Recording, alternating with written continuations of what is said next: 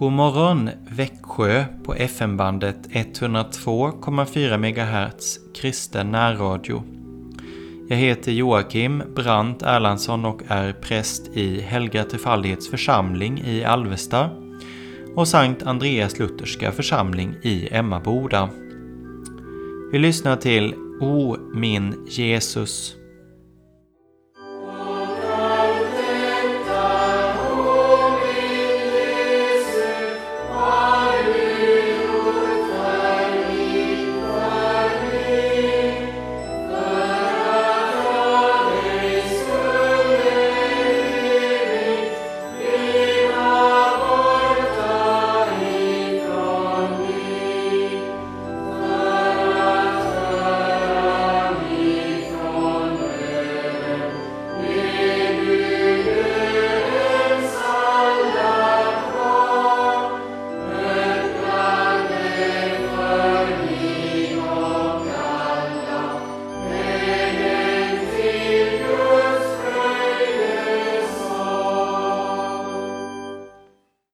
Jag läser ur boken Det finns en Gud av Carl Olof Rosenius.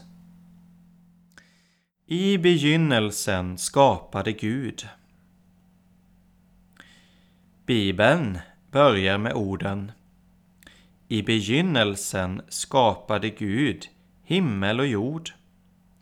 Och jorden var öde och tom, och mörker var över djupet. Och Guds ande svävade över vattnet. Och Gud sade: var det ljus? Och det blev ljus. Sedan talar skapelseberättelsen om hur Gud skilde mörkret från ljuset. Han skilde också havet från det torra och befallde jorden att frambringa grönska, fröbärande örter och fruktträd som efter sina arter bär frukt. Och han skapade solen, månen och stjärnorna, anvisade dem deras bestämda banor och indelade tiden i dagar, månader och år. Därmed hade han alltså tänt det stora ljuset på himlen, solen, som i så många århundraden har försett vår jord med ljus och värme och som lyser lika härligt för vår blick idag. Och nu var jorden klädd med gräs och blommor, träd och örter, allt för att dess herre, människan, skulle finna sig väl till rätta och få vad hon behövde till livets uppehälle. Här behöver vi inte tro. Vi ser det ju för våra ögon varje dag. Men vi får se mer än detta.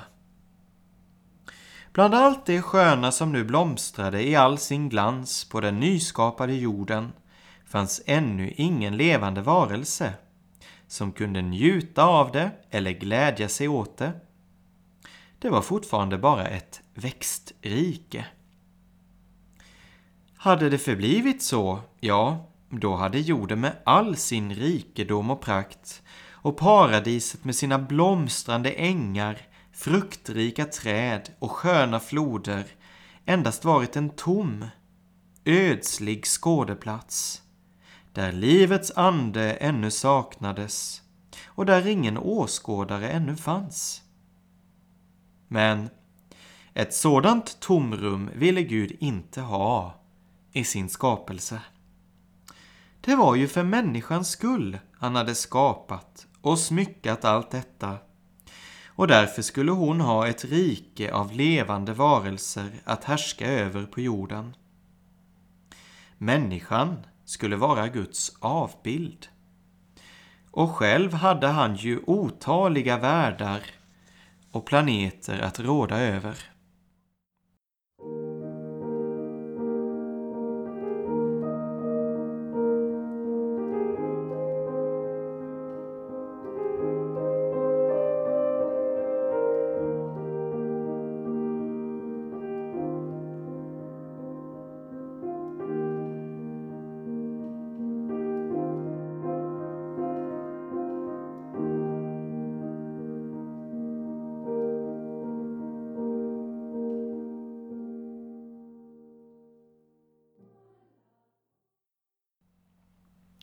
Då föddes i Guds skapartanke en hel värld av liv och rörelse, av otaliga levande varelser.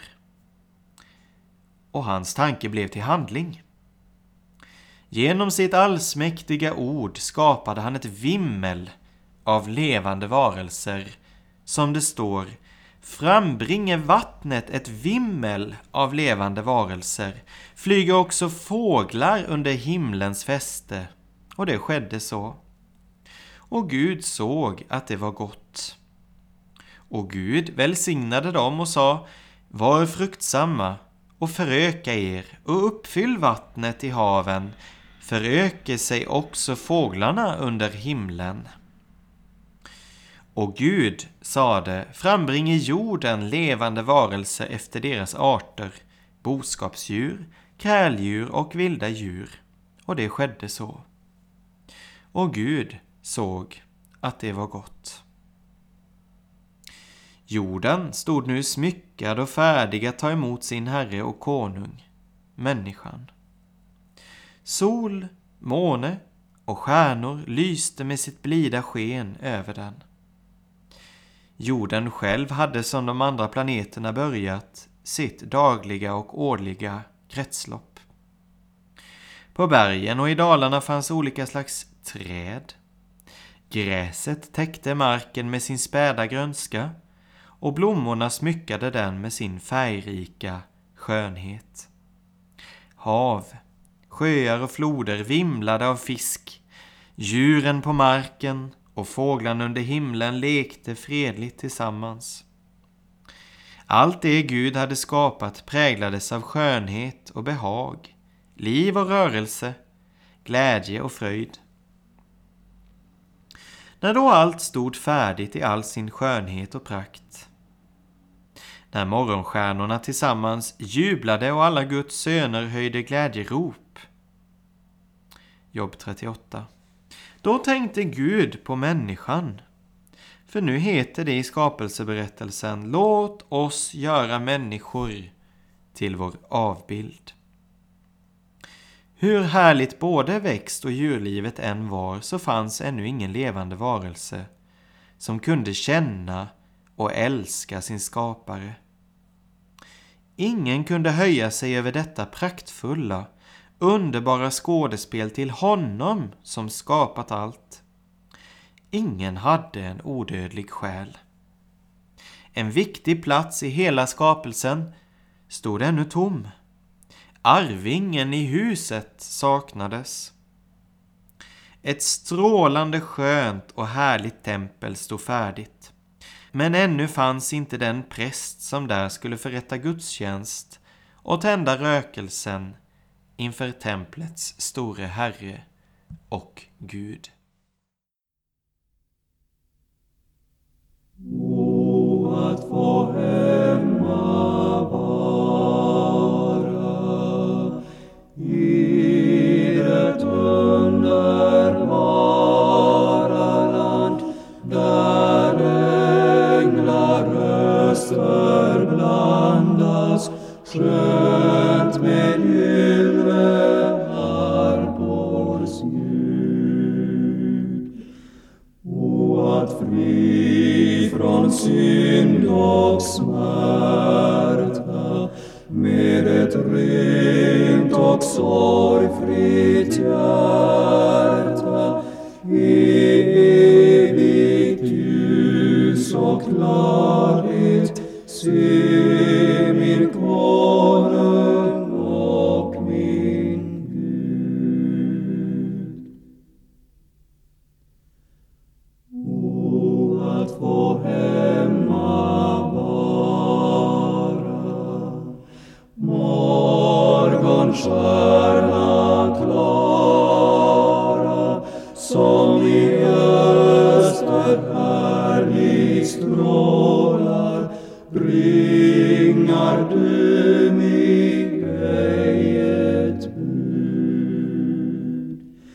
att min sällhets morgon bröker, som mitt hjärtas längtan väcker, var dag jag charmera, se min konung och min Gud.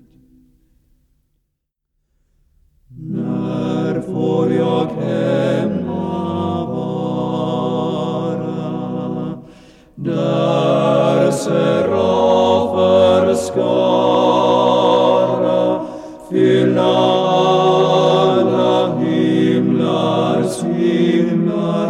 mäktigt med sin lovsångs ljud.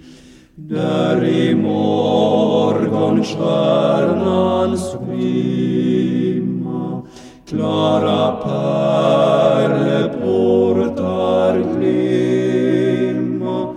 När skall jag där i ära se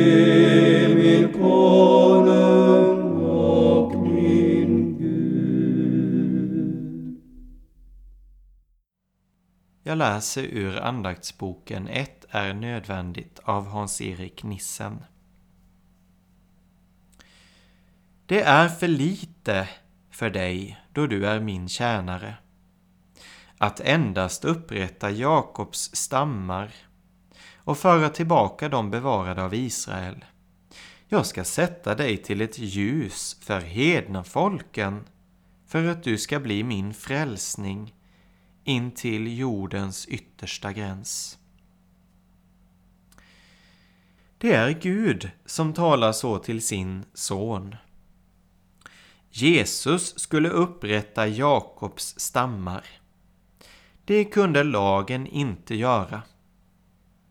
De goda gärningarnas väg ledde inte till upprättelse. Utan en ställföreträdare, frälsare och försonare, kunde ingen i Israel bli frälst. Gud sände sin son till sitt eget folk. Evangelium är en Guds kraft som frälser var och en som tror, först juden och sedan greken. Detsamma gäller idag.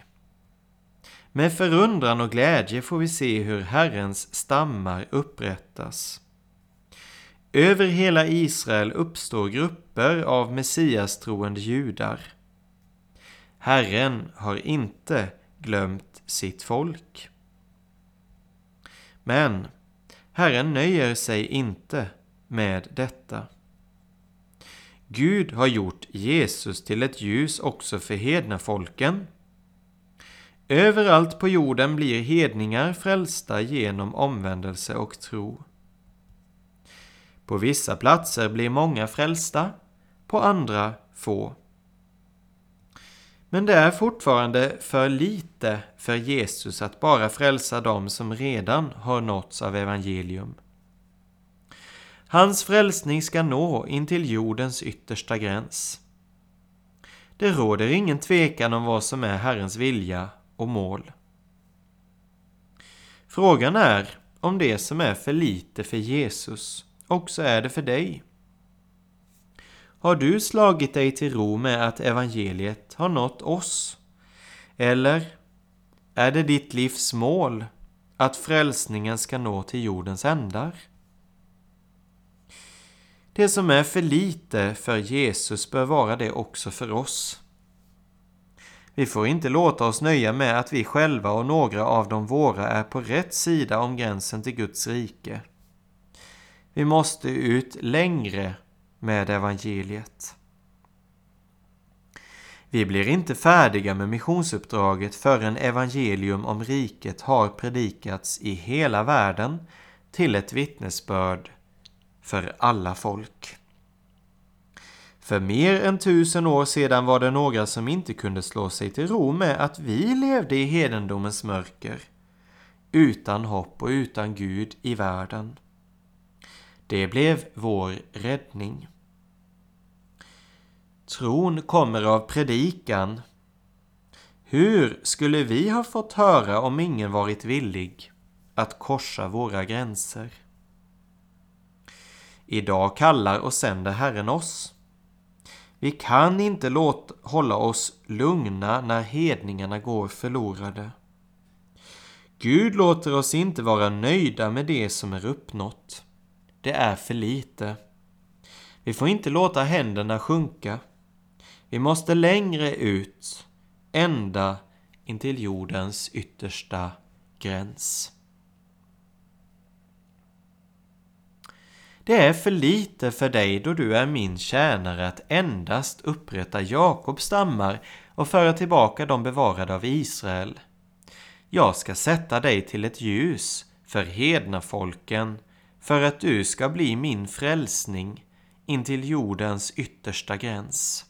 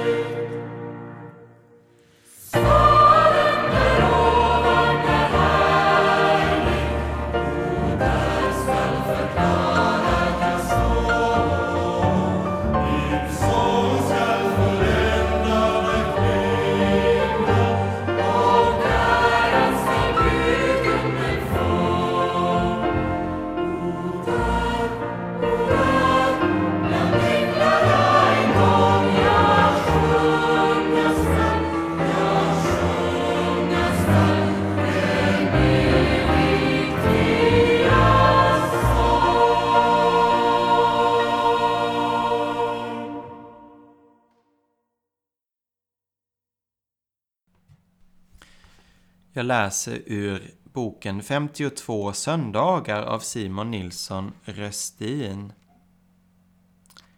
Fjärde söndag efter 13:e dagen. Allenast ett ord. Allenast ett ord. Då sa Petrus, Herre, är det du? Så bjud mig att komma till dig på vattnet. Han sa, kom. Då steg Petrus ut ur båten och började gå på vattnet. Hur kunde Petrus gå på vattnet? Sådant är ju omöjligt. Petrus livskall hade gjort honom väl förtrogen med havet. Han visste gott vad man kan och inte kan i vattnet. Varken förr eller senare skulle han ens ha försökt det omöjliga. Hur vågade han den gången? och hur kunde vågspelet lyckas? Han kunde, eftersom han fått ett ord av Herren Jesus. I det ordet låg makten. Har Jesus sagt det, så är det omöjliga möjligt. Så länge Petrus höll fast vid ordet kunde han gå på vattnet. I samma ögonblick som han såg bort från Herren och istället betraktade stormen och vågorna insåg han att han inte kunde gå längre, och då sjönk han. Så fort han började tänka på sig själv istället för på honom som befallt var det slut med hans förmåga. För den fanns aldrig någonsin hos Petrus. En människa kan inte gå på vattnet. Så länge han däremot räknade bara med sin Herre, så länge kunde han det omöjliga. Nu är det säkerligen ingen av oss som fått ett löfte av Herren om att kunna gå på vatten eller något annat sådant. Och då är det inte värt att vi försöker. Men var och en av oss har fått många andra ord av Herren. Ord som rör långt viktigare ting än vattennöd och vattenkonster. Vad som då är viktigt, det är först och främst att höra efter vad Herren har sagt. Och därnäst till vem han har sagt det. Det var bara Petrus som fick befallningen att vandra över vågorna. Petrus gjorde rätt i att lyda Jesu ord, men de andra lärjungarna gjorde både klokt och rätt när de stannade i båten. Petrus kunde gå eftersom han fått Jesu ord. De andra skulle inte ha kunnat. Det är så viktigt för oss att inte förväxla våra egna önskningar och ingivelser med Herrens löften. Allt beror på vad Herren har sagt. Skulle du få se någon lärjunge i stånd att vandra på vattnet, så kan du veta att han har fått ett löfte om det. Men det betyder ingalunda att också du har samma löfte. Herren delar nästan aldrig ut den samma gåvan åt två lärjungar, utan var och en får det som passar honom. Ja, var och en får verkligen det han behöver. Tålamod, att sitta kvar i båten åt den som behöver det, och kraft att gå på vattnet åt den som behöver sådant.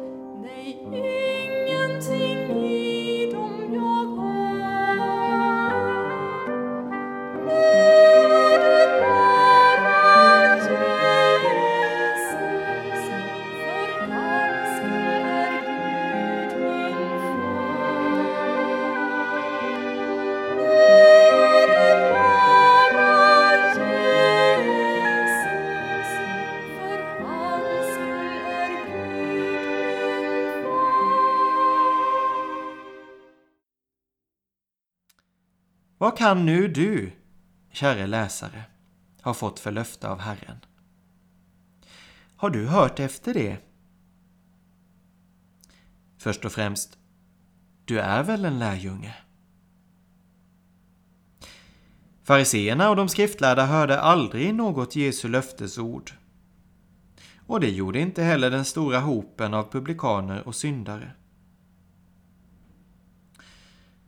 Du må väl vara bland dem som hört Jesus tala. Du har väl inte stängt dig själv ute från den allra största möjligheten i livet. Men även om så illa skulle vara så ljuder just i denna stund Jesu ord till dig. Han säger: följ mig. Följ mig. Det är verkligen sagt just till dig. Och det ska verka dig lika orimligt, ja lika omöjligt som att stiga ut på vattnet och börja gå. Ja, det är sant. Det är omöjligt.